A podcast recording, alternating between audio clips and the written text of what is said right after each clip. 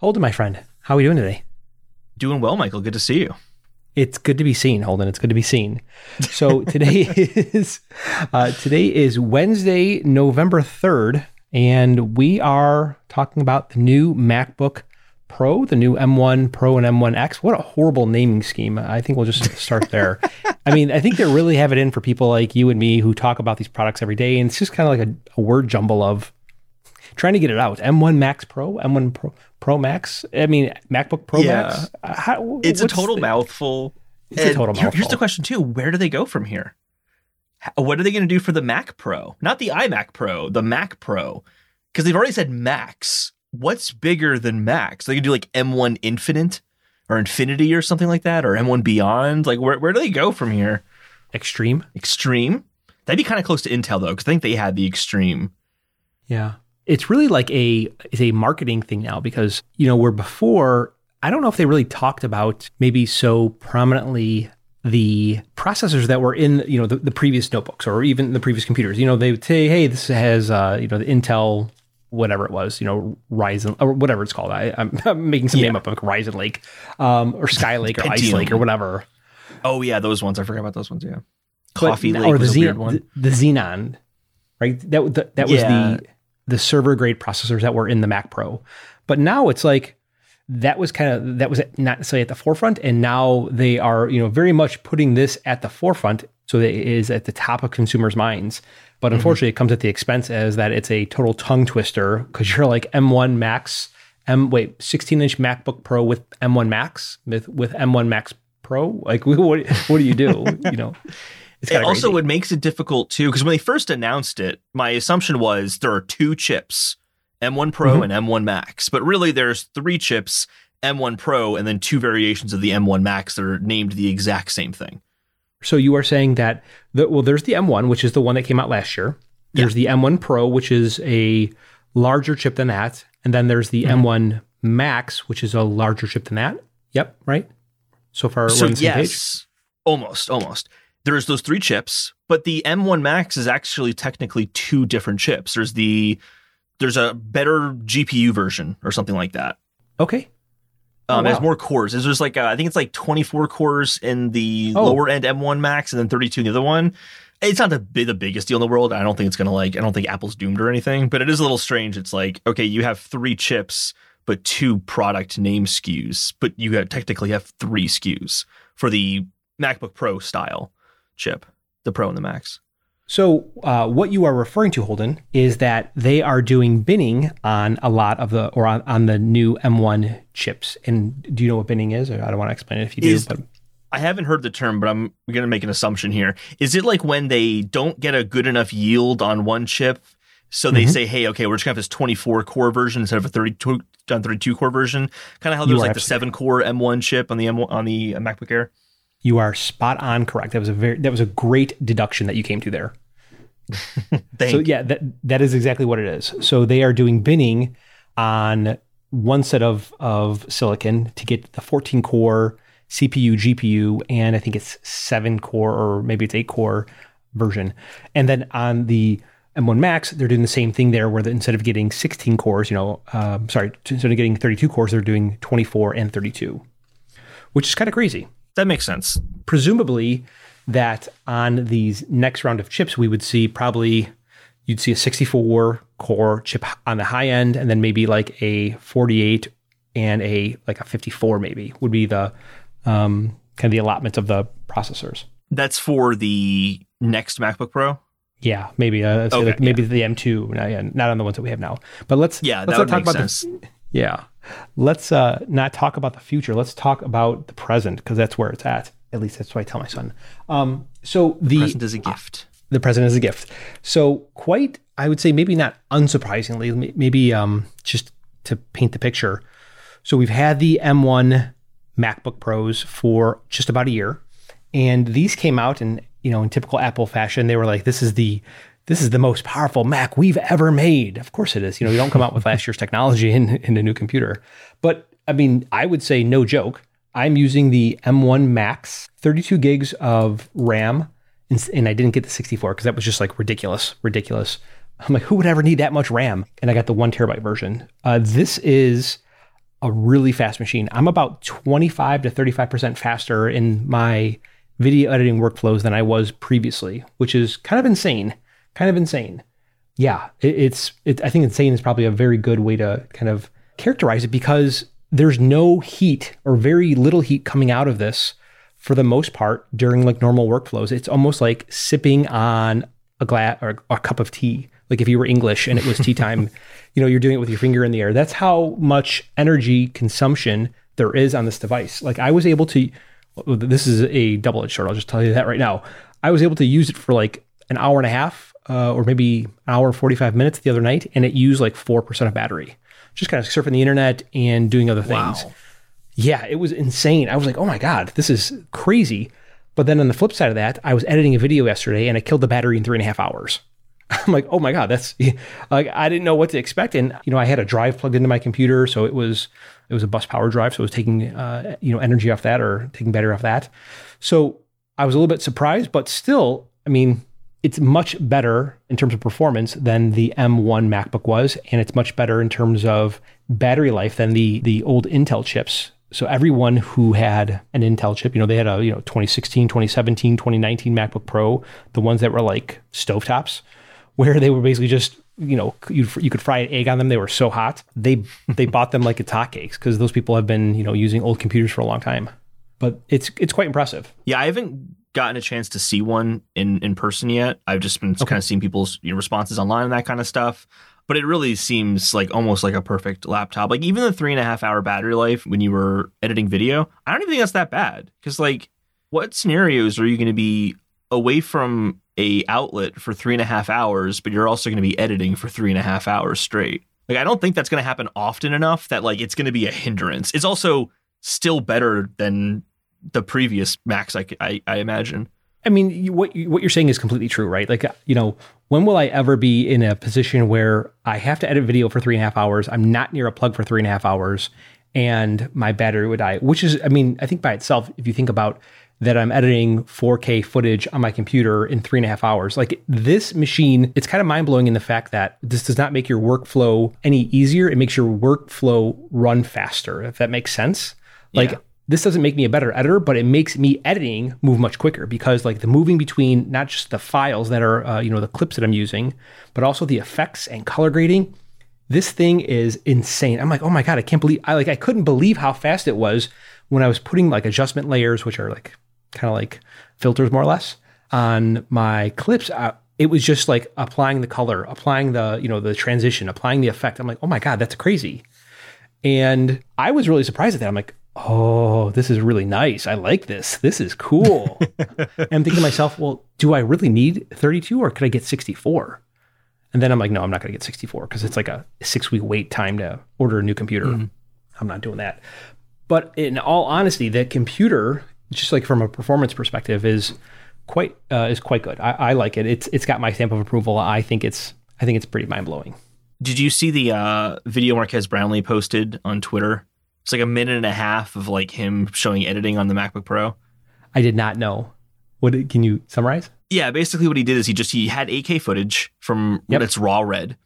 Yep. And it's an important to note this is not ProRes because ProRes will run smoother yes. than other codecs. So it's it's not ProRes. It's it's red raw, and he just literally drags a new filter on top of the entire timeline and changes the filter, and then you can start the video again, and there's no delay, there's no pause, there's no break, there's nothing. There's nothing at all. It's just like all totally seamless. There wasn't even a delay when he hit the spacebar to like play the video. Like it, didn't, it, it's almost as if it didn't have to process anything. And then the fans didn't kick on at all. It was dead silent the whole time. Like it was just, it's impressive. It is very impressive. I mean, so like the the work that the pro workflow team, that's like the team that you know they look at all the workflows that people have that are using their pro apps, and they and they obviously have to try and optimize them for them, optimize for the workflow. Sorry, on that new hardware.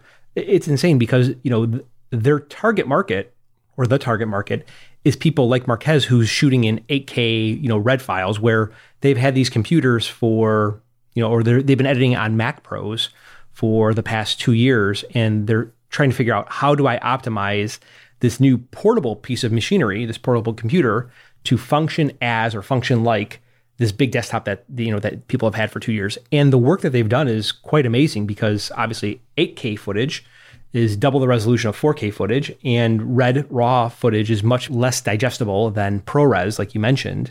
So the work that they've done is is pretty crazy, and I think it's a testament to just how I think how serious Apple feels about the Mac with professionals. So I, it's mm-hmm. it's it's actually really cool. Like when you as soon as you get to see one eh, and go to a store, you'll be like, "Holy cow, it's snappy!" And that's just the internal yeah. part of it. Like there's the experience part of it, which you're like, like ProMotion, the display, all that is just top notch. To save a bad pun.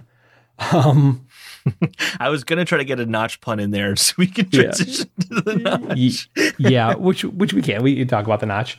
I think for someone who like if you bought a computer last year, like it's clear that the computers that came out last year were not aimed at professionals, but people bought them as stopgaps to their workflows, right? Because you know they had a computer that was X years old and it just wasn't cutting it, and they bought that, and so now they have to figure out what to do with this. For me, this is a, a no brainer to sell my old computer and, and keep using this because it is fast. Like it really, really is a, a booster or an accelerant to my workflow. Yeah, absolutely. And even though the M1 was still an improvement for you, mm-hmm. this is the computer design for what you use computers for. So it definitely yeah, makes totally. more sense to have a MacBook Pro. Totally. The one thing that, you know, personally, just from a, if I'm just looking at the computer by itself, I think the 16 inch is too big for me, but I don't want to take the 14 inch because of the, what I would be perceived as the kind of thermal limitations of it. I'm okay with using mm-hmm. a 16 inch and just not liking the size of it. But it is, it's a big computer. It's beefy for sure. It's beefcake. Yeah. It's thick with two C's. thick with two C's for sure. I feel like the design, from the pictures I've seen, the design feels very different than other Apple products that I've seen before. It has almost like a more industrial design. Do you feel that when it's in person with you, or does it still just have that reminiscent of of old Apple design? It feels completely different than the previous generation of MacBooks. Like you know the I mean, you have a 2015, I think, right? Uh, I have a 2017. Oh, 20, 2017. Okay. So you have the, the, the previous generation. That is yep. more like soft edges, rounded. And mm-hmm. what I would equate it to is that the 2016 and the 2017, the 2019 MacBook Pros had the same design inspiration or seem to have the same design inspiration as the iPhone did and the iPad, where this yeah. shares the same design inspiration as the new iPhone and the new iPad. It's very industrial.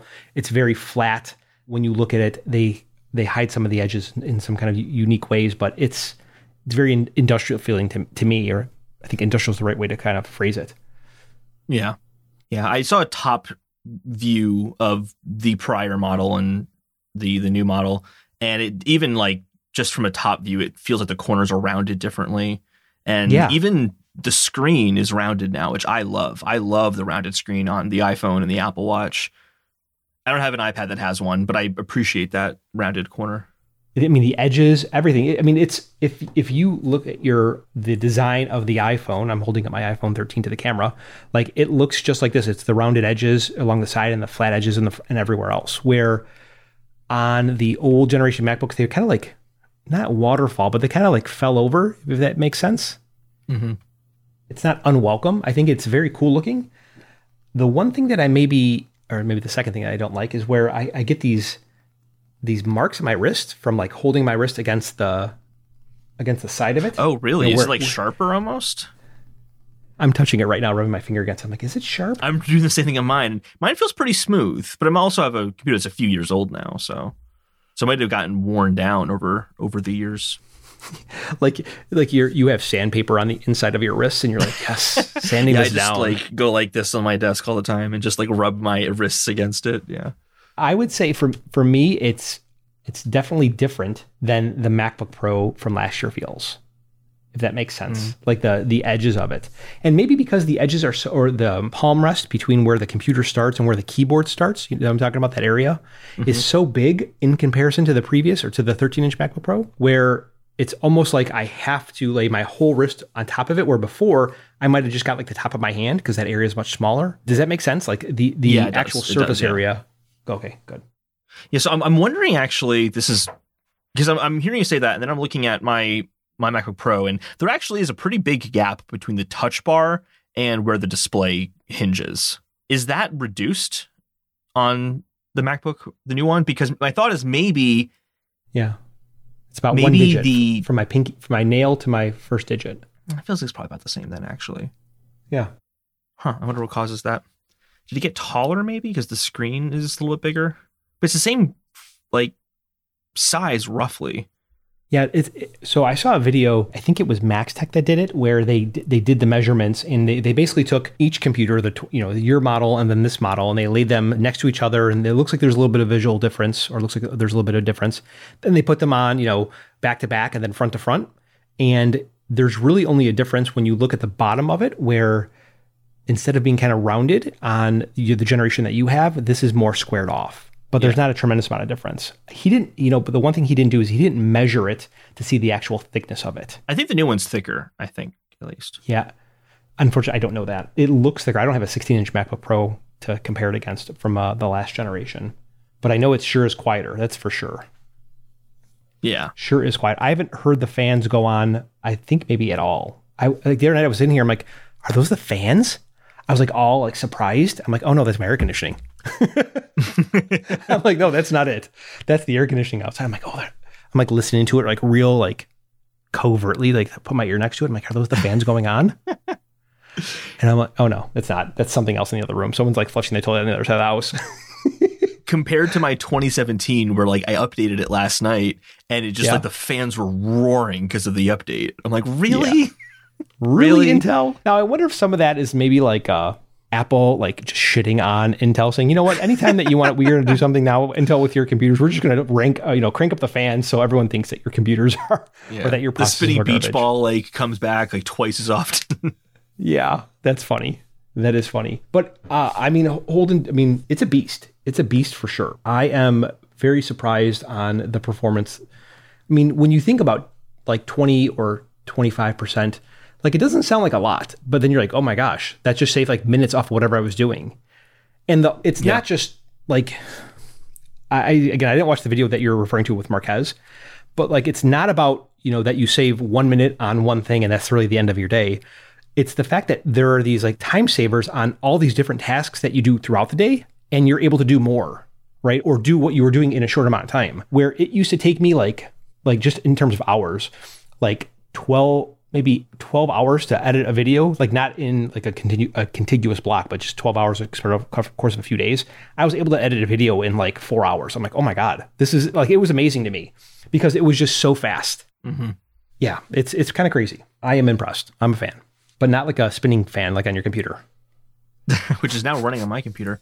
So how's how's the notch? It didn't bother me when I first saw it, but it seems like there's been some controversy around this that is legitimate. And I was kind of curious your your take on the notch.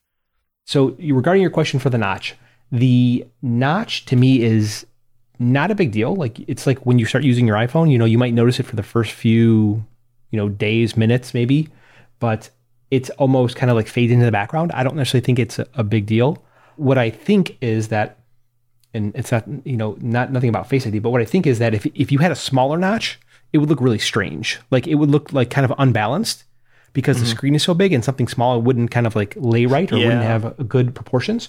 But I don't mind it. It, it doesn't necessarily like some people really got their their panties in a bunch, so to speak. I don't know if that's the right phrase I would want to use, but some people really got upset around this, and I was like, "Why? What's the big deal?" Like, in I guess in in my kind of estimation, if this is a consumer laptop, it's okay. Then I can maybe understand why you should be upset. Mm-hmm. But it's not really a consumer laptop. It's not aimed towards people who are sitting there checking email and people who are really buying this to check email. Is this is not your machine? This is not what you should be buying.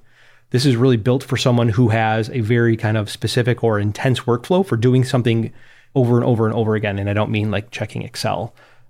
It's not a big deal to me.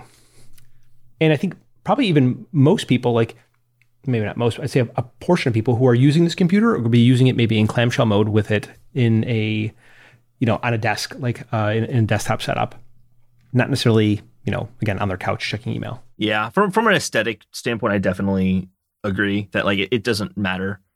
Like I I was someone who when the iPhone 10 was announced, I was screaming from the rooftops about how horrible the notch was. I can't believe Apple did Yeah. this, yada yada. I was one of those people, and then I got an iPhone 10R the next year, and I don't even think about the notch. It's like not even a thing.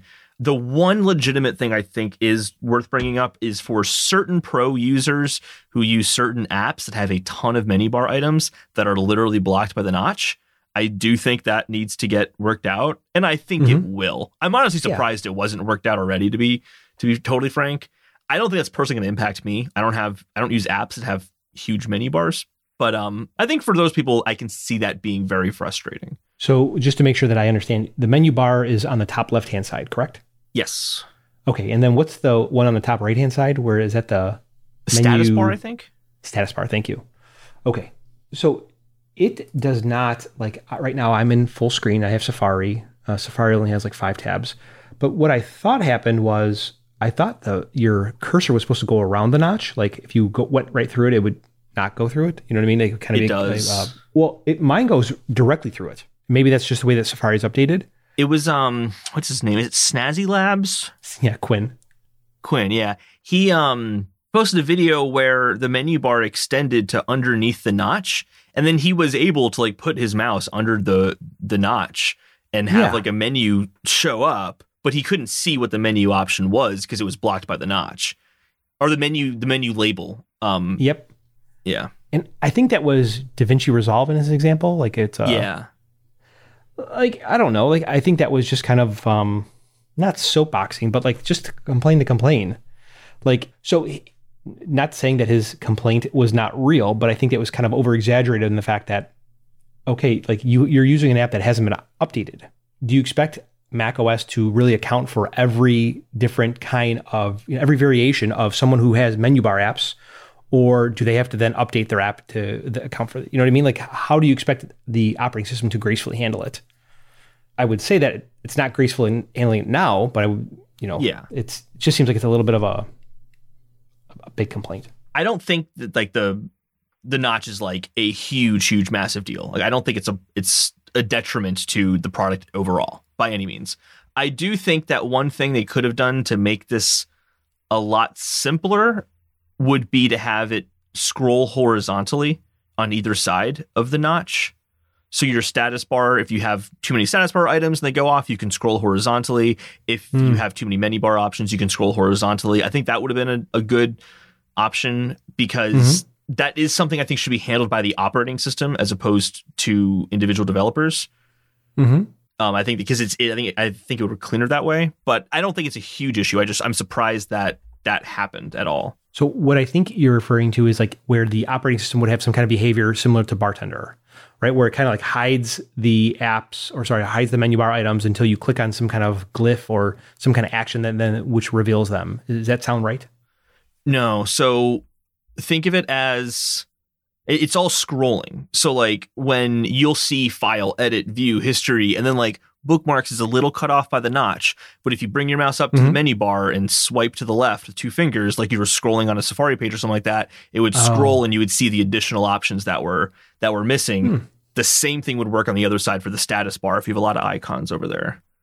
Hmm. And I feel like okay. that probably wouldn't have been that hard to implement. Yeah, you, you know what? there are a couple other interesting things that which I think maybe just because of the way that like their org structure, like how things tend to be kind of not things to be tend to be opaque to other organizations who might not be working on it.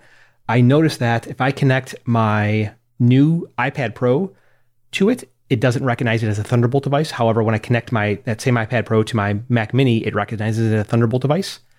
So I think that they kind of shelter people from getting visibility to the project until and then so like that's why you see the, the some things work where and other things don't. So the teams that are working on these individual components or these individual software pieces don't know that the, that it was updated, and that's why it is like that way. In my example, where the t- the team that's working on the iPad Pro didn't know about the, you know this device, that's why it doesn't integrate uh, at this point. We'll see that later on in a you know a future software update. Yeah, yeah. Does that make sense? Yeah, yeah, it'll totally, all work totally. out. It, it's just it's the like the same. It, I guess maybe the, the analogy I would use is if you remember when the AirPods first came out, they only worked with your iPhone and they took them like two software updates for them to work with your Mac or your iPad because no one knew that mm-hmm. the people that were working on the AirPods didn't know that, uh, sorry, the teams that were working on these other products didn't know about the AirPods. It was kind of like done in a vacuum. Mm-hmm. Yeah. Yeah. The, the, the main reason I wanted to just bring it up was that I feel like the, that complaint about the notch is more legitimate than any complaint about the notch on the iPhone. Yeah, uh, you're right because you, have you have items that live in your menu bar and in that um, the file menu bar. Uh, Yeah. I'm not saying it's not not legitimate. I think it's just maybe the way it was positioned is a little bit overblown. Yeah, no, I, yeah. Like I said, I don't think this is like a catastrophe and like Apple's doomed or anything like that. I just thought it was worth mentioning. No, totally was. He, he I, I watched a video and he's like, "Oh my god, how did they lift this ship?" I'm like, um, like you've never worked in a giant company. so once that happens, let me know.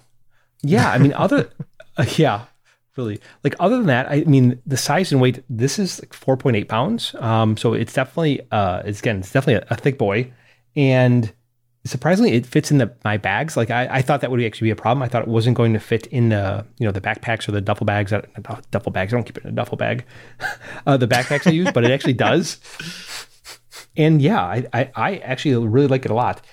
The thermals, like how quiet it is, and you know we talked about the fans just a minute ago, but I am really surprised just how quiet it is. Like it, it I think it can't go understated, especially when you if you upgraded from a 2016, 2017, 2019 MacBook, and you're like, holy cow, this thing is like night and day quiet. Like the the very first thing you're like, is it even running? Like, is it on? Like, oh yeah, it is on. uh, it is that quiet, that quiet for sure. I just keep looking at the screen because the screen is so pretty. Now, with the screen, I, I do want to tell you that there are some applications, native applications, that don't run at the variable refresh rate. They're locked at 60 hertz. And I think that Interesting. Yeah, I think that goes to what you and I just talked about. So Safari is updated, right? Because Safari is like the it's like the, one of the things that people would use the most and then notice the most, right? But like there are other Yeah, applications where it's still running at 60 frames per second. And again, it's it's about that like that signing in of people who are working on the project, you know, where you see this and it's not like there's no developer. I don't think there's developer documentation out for it yet either. Which apps have you noticed that in? So it runs uh, it runs smoothly or at 120 hertz inside of Safari. It runs that way inside of podcasts. Podcast is an interesting one. I wouldn't have imagined that would have been a priority. I think it's because it's a Catalyst app. Oh, okay. That makes sense. Yeah, yeah, like yeah, that's it's uh, uh, the podcast app. Anything that's seemed to be had been ported over to Catalyst or ported through Catalyst is running at that native refresh that refresh rate of 120 hertz. Maybe it's more about the libraries, and and maybe that's why some of these apps have not been ported over yet. I honestly don't know. Do the, the Pro apps support 120 hertz though? Like Final Yes. Cut, Logic? Yeah, I'd imagine they'd have to. Yeah. Okay. Yeah, those do. So I've used Logic, I've used Final Cut. I haven't used MainStage. I, I don't. I don't use MainStage at all. But I would suppose that is as well because that's that's a pro app. And compressor, there's Well, nothing next to time it. you It's just- perform live on a stage, you should try it out. yeah, yeah. I was thinking about it. Like right now, we use that.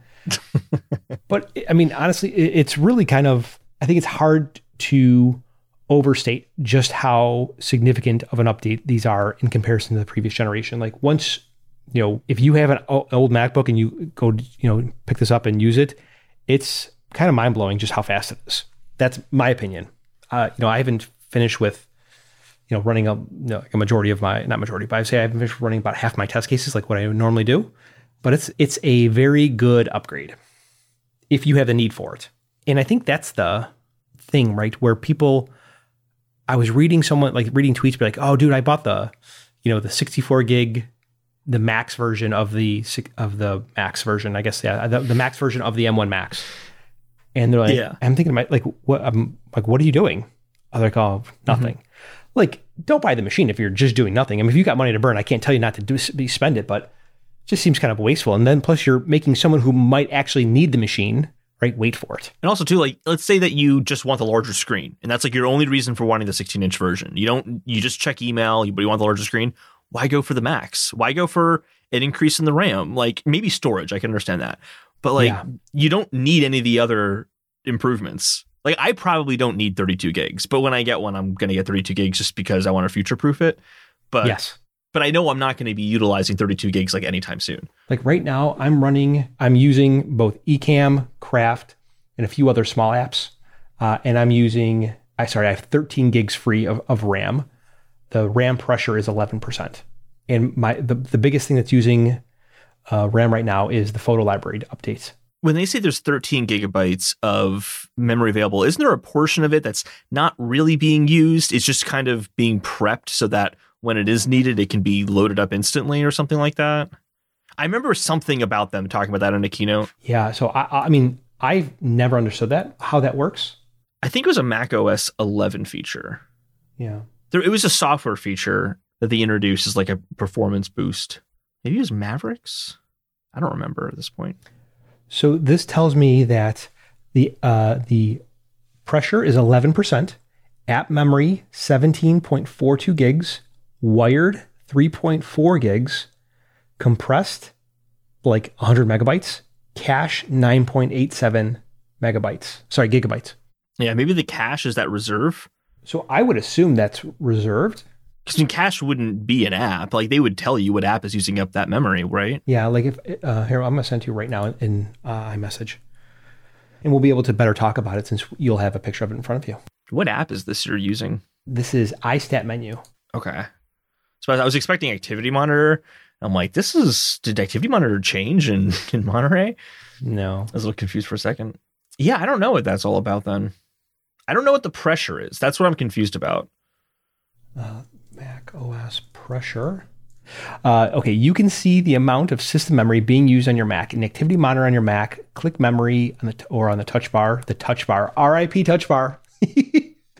no, the, I'm a little yeah, bummed about that still.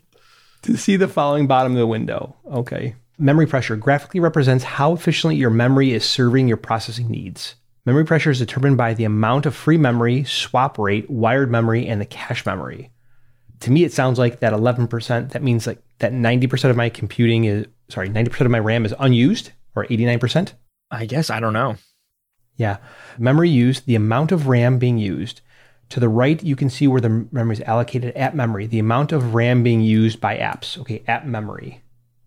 Wired what confuses memory. me about 11% is none of these numbers would add up to that. So, like, you have your active memory, which is 13.68 gigabytes, and your free um, memory, which is 13.96 gigabytes. That's that's not an 11% split. But even if you look at just the pressure side, it's like 17.4 gigabytes and 10 gigabytes. That's not an 11% split either, unless the wired is the 11%. I guess it had to be the wired is 11%. That would make sense.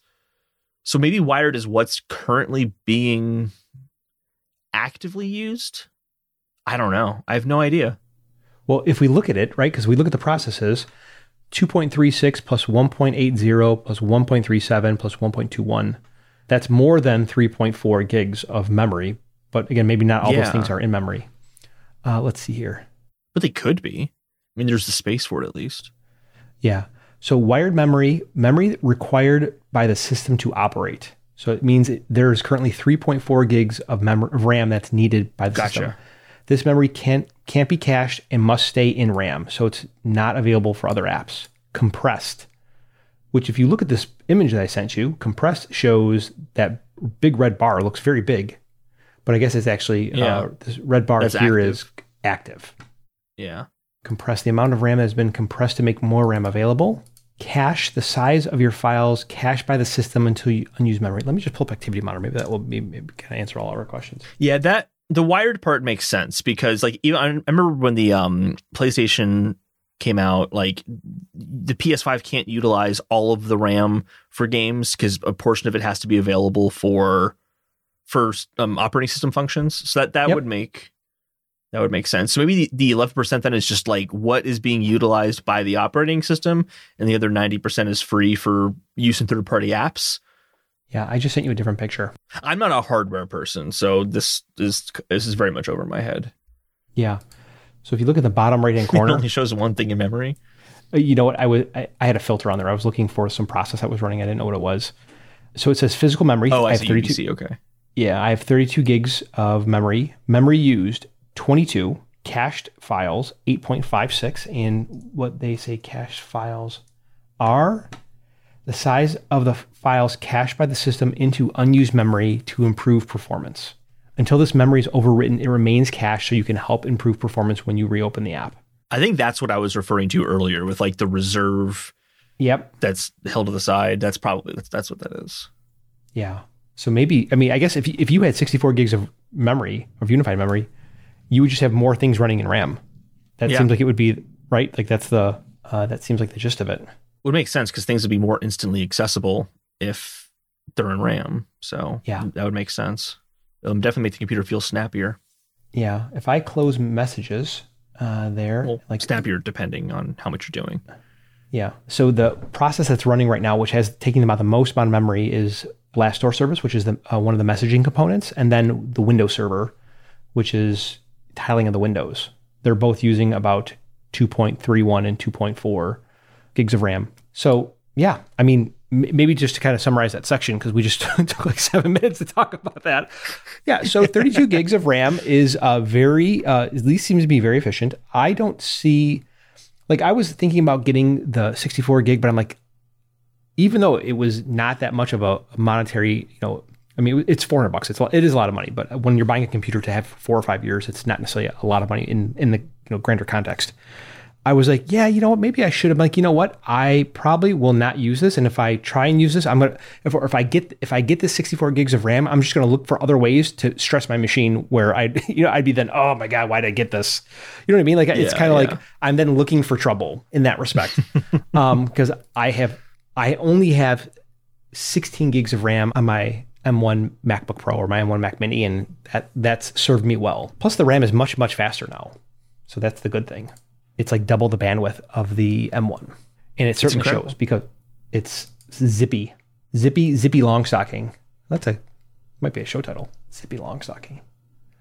Yeah, so it's quite impressive, Holden. I I mean, I'll be honest with you. I, again, I'll be honest with you. It's a it's a very funny statement because it implies that I'm not, that I'm not honest with you sometimes. Don't be honest with me, actually. Just lie.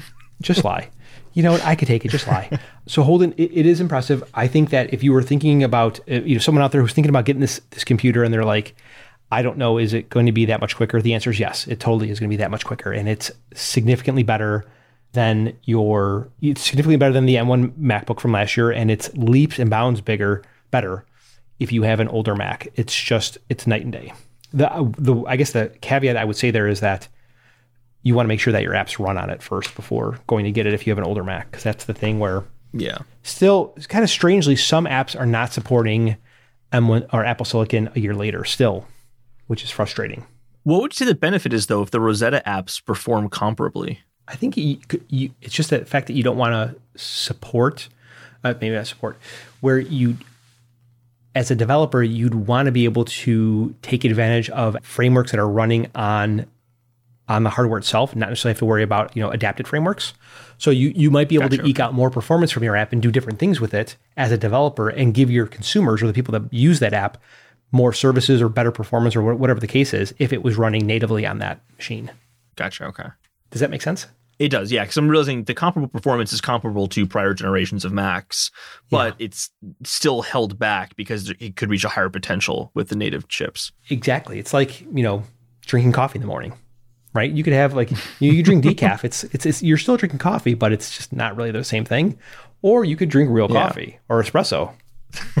um, The M1 chips, the, the caffeine of Apple products. yes, the the high octane caffeine, or the the Yeah. the uh, the energy drinks of uh, of the caffeine world. Maybe that's a way of Yeah. saying And it. the M1 Max is the triple espresso shot version. yes, yes, that is totally true. I'm pretty happy. Did your friend who was looking for one? Did they end up getting one? You had a friend in Chicago. No. He did not know. Yeah, unfortunately now, like when you if you go to look at one or if you if you want to buy one, it's like f- five weeks or six weeks. It's like oh, it's like five, sorry, five to six weeks. That's the that's the the the time frame they give you. Because I d- I do have a little bit of storage anxiety. I'm like, oh my gosh, I only have one terabyte. I'm like, I need to get more storage. It's one terabyte's too small. And it's for context, my Final Cut projects or my Final Cut libraries are somewhere between like 300 gigabytes and maybe 500 gigabytes. So if I'm using, if I put that on my computer, I'm like eating half of my storage on my one terabyte version. So I have this kind of like anxiety, like I don't want to do that. Like it's just, it's me being stupid uh, about this. No, I But it- totally get it. Yeah. One You know, of the like- biggest mistakes I made in buying my MacBook Pro was I decided I don't need more than 256 gigs of storage because the cloud will save me. And what a load that is. yeah, I'm I want to get two terabytes next time. So I just don't even have to think about it. Yeah, because man, the the the mental bandwidth of ma- having to manage your computer. Like I didn't mm-hmm. install So I got the one terabyte version, and I did install several apps that I normally would use. Like I didn't install any of the Adobe apps because I'm like, oh, these things are, you know, they're they're kind of beefy. They, they they have a big footprint when you install them. They're like you know four gigs. And I'm like, oh, I'll just use it on my other machine. But I'm like, I'm going to sell my machine. What am I going to do there? I'm going to have to use it eventually. So I'm like, oh man. So after I installed all my apps, I got down from one terabyte to 900 gigs of storage. And then I put my project on there that I was editing yesterday, and that went took me from 900 to I think it was just like uh, 540 maybe 540 gigs. I'm like, ooh. I'm like, do I put this on an external drive? What do I do? I'm like, why would I buy an external drive? Like, I'm right now in like the sweet period or the honeymoon period of I could return this thing and just get a get a bigger one, right? Like that doesn't make sense for me to go spend a few hundred dollars on an external drive when I can just literally order Yeah. another one. I think that's worth the six week wait versus the r- additional RAM. Oh yeah, I think so too. Now you're gonna talk me into it, damn it. Hey, the storage is a big deal, and you are working with some big files, so I totally support this decision. I'll Thank put you, it this Holden. way: I'm talking about getting a two terabyte for myself. I don't do near the the large file work that you do on your computer. So if I'm thinking like, oh, I think two terabytes might be good for me, it's definitely you. You need to go two terabytes. Oh my god, Holden. Such a Sorry, bad I'm just. Such a bad just influence. saying how I feel. Just saying how I feel. So yeah, I'm I I am pleasantly pleasantly um I'll say pleasantly plump. I'm pleasantly happy or surprised with the performance. It's a good thing. it is a good thing. Um, I'm looking at the pricing right now. I'm uh, so two terabytes, December 14th through the 21st. Four terabytes, December 14th through 21st. Eight terabytes. Oh my god, that's so expensive. Eight terabytes, five thousand six hundred ninety nine dollars. That is someone's car. Like that's ridiculous. Oh my god. Anyway, I, I don't know if you know this, but you can now buy Apple Care and pay for it yearly. Like where before, so they, they made a whole bunch Oh. of s- structural pricing, or sorry, structural changes to Apple Care pricing, uh, Apple Care Plus pricing specifically for this. So you can pay for I think two years up front, or maybe it might be three years. Let's see here. I don't Three years on a MacBook. Uh, any Mac Yeah. is three years. Yeah. or you can pay for it year by year, and it's like a subscription. Yep, Apple Care for That's the Mac. much better than month by month. Yeah, so he- here, annual Mac uh, annual coverage 149 a year or 3 years for 399. The difference is that when you do the 149, it is until canceled. It's not 3 years. Yeah. So you can actually keep it I mean, you could keep it in debt 4 years. You would pay more, but obviously you have the benefit of having Apple Care Plus for 4 years. Yeah, you'll end up spending more money in the three year time frame, but for the Yep. option to go extra years, that's a big deal. That's a really big Yeah. deal. And I've never liked the monthly options. I like buying subscriptions annually. Yeah. I think the only time I don't do that is when there is is it when so I like to resell my products and when I resell them I like to transfer the subscription to the new person. That's kind of like the incentive I give them if you want to buy my my phone whatever the case is. But there's sometimes I don't Yeah. buy I, I don't buy the Oh, I know what it is. So when I when I trade my or I do a lease program from the phone, I never buy the Apple Care f- up front because I know after a year I'm going to trade it into them and they're not going to give me anything for that Apple Care cancellation Yeah. right? Like I can't transfer to the phone company; they don't care. Uh, there's no benefit there. Oh my god, fifty six hundred dollars. That's so expensive. That's like double the cost of I mean uh, how how much is the full maxed out pro cost? Like what percentage of the price of that computer is going to be just the hard drive? I'm, I'm curious. So if you go to eight terabytes, it is eighteen hundred dollars. No, sorry, twenty two hundred dollars. For a MacBook Oh my- Pro, 16 inch? Yeah. Yep. So uh, Wow. thirty two gigs with eight terabytes of storage is six thousand ninety nine dollars. I'm going to check this out right now. I know it's it's unbelievable Oh, 5600 with the with the hard drive. for the thirty two gig. Correct. If you go to the sixty four gig, it is six thousand ninety nine. Yeah, I thought you were saying it was um th- that was the price for just the hard drive, which I mean, it wouldn't Oh, no. wouldn't have surprised me with solid state drives and how expensive they can get. But No, yeah, no, it's still like two thousand two hundred dollars for the eight terabyte SSD. Yeah. That's bananas. That is bananas. And you know, they're not like it's not like a, a single eight terabyte chip. It's not even like two four terabyte chips. It's like several 512 or several 7 765. What's the number the next integer up from 512? And they're all and 10, kind of soldered together on the board. Say that again. Seven sixty Uh, eight. 1024, then 2048. Oh yeah. So yeah, they're all like smaller. They're all smaller chips, and they're just you you you know, kind of being strung together through the storage controller. Mhm. Crazy. It's a lot of money. I don't think I'm going to do it. Um, but yeah. The eight terabytes, I think you need to go for it, Michael. I really think you need to get the eight terabyte. Oh my god. Yeah. That's that's a, that's a, that's a negative Ghost Rider. that is a negative. I don't know. I guess it, you know, just from your perspective, what do you think about the 14 versus 16? If you you know hold in Holden DePardo, what would you buy? I'm really caught on this right now. If I'm just looking at the MacBook Pro, at least, because I have other things I'm looking at too, I go back and forth because I have a 15 inch right now. Yeah. I like that size. I'm used to the size. I don't think going down to 14 inch would be a big difference in screen real estate. I don't think it'd be that meaningful. So you, you, your MacBook Pro is it is it 15.2 or 15 point something? Like is it is it is it bigger than 15 or is it just 15? Do you know? I think it's I think it's like 15.2 or something like that. But I have I have the one before they went to 16 inches. Yeah.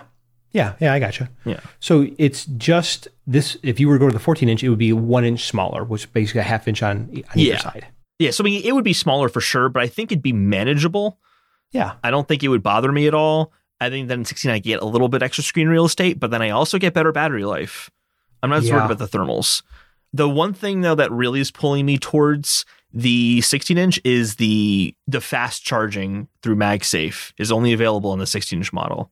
is it only available or it only comes with it? Oh, you know, you're right. It's it's only available.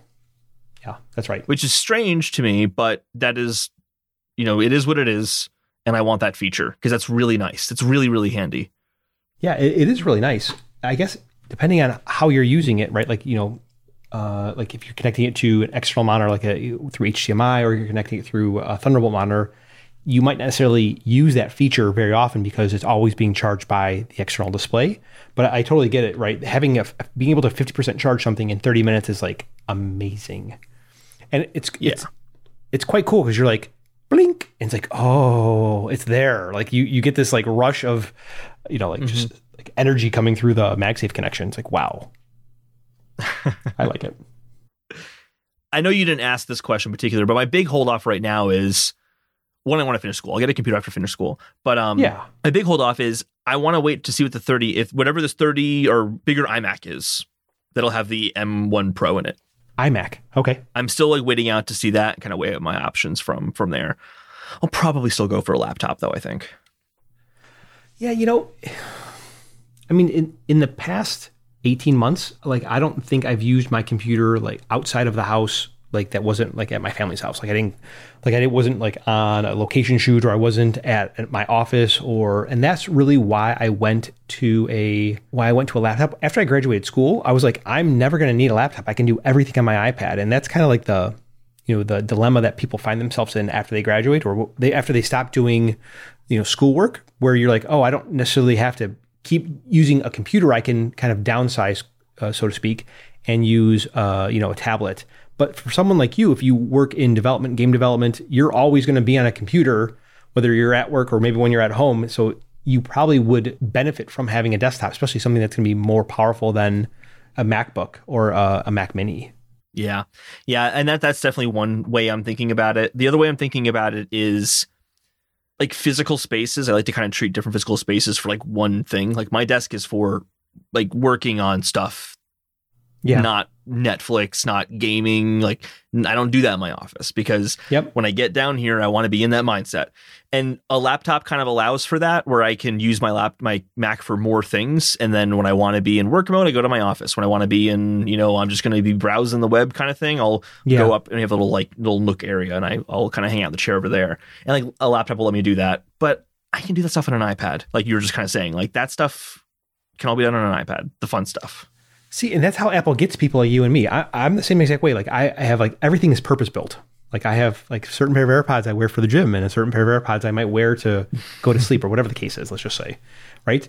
And Yeah. well, then you're like, well, now, now I need to have a different computer for this and a different computer for that. And you're like, dude, I like I, I can't have all these computers or I can't have all these things. But I, I totally get what you're saying, right?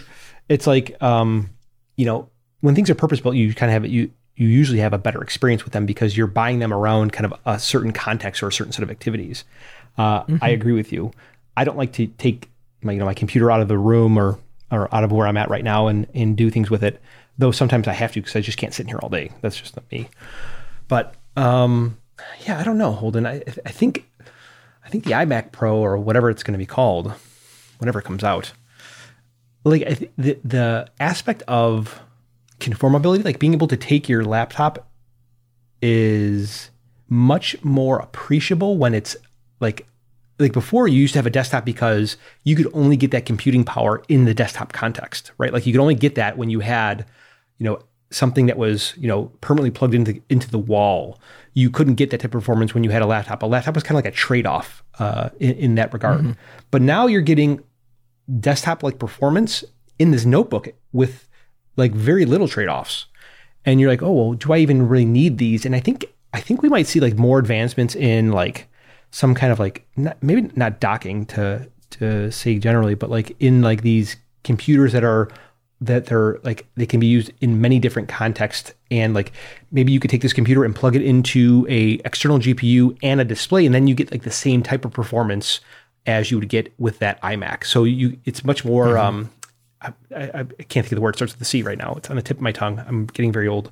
Um, it's much more it's like components, right? Like you could take all these components and build hmm. something opposed to, you know, buying one thing for only this context. God, what is that word now? It's going to escape me. I'm, it's going to drive me nuts. Yeah, I don't know what it is either, but I, I know what you're saying. I get what you're saying. Yeah.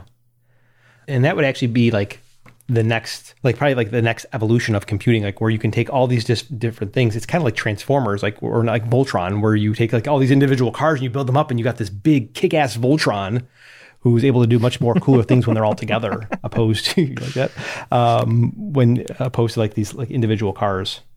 What was that Samsung phone that had like the Dex? dock?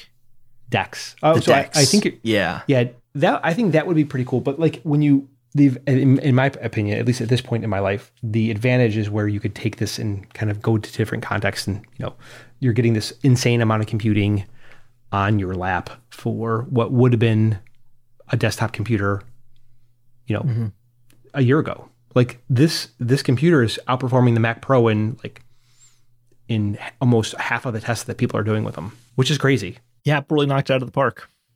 They really knocked out of the park. They not really knocked out of Apple Park. I don't know. You want to talk about anything else with the Mac Pro or with the MacBook Pro?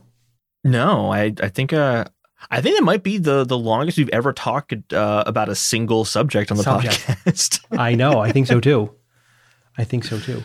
but it's an important. This is an important device. It's a big deal. Yeah. Holden, where can everyone find you at? I am on Twitter at Holden DePardo. Awesome. Holden, thank you very much for joining me this evening. Talk about the new 2021 MacBook Pro Max Pro Max, whatever it's called now. Holden, you have a good evening. You too. Thanks for having me again, Michael. Thanks.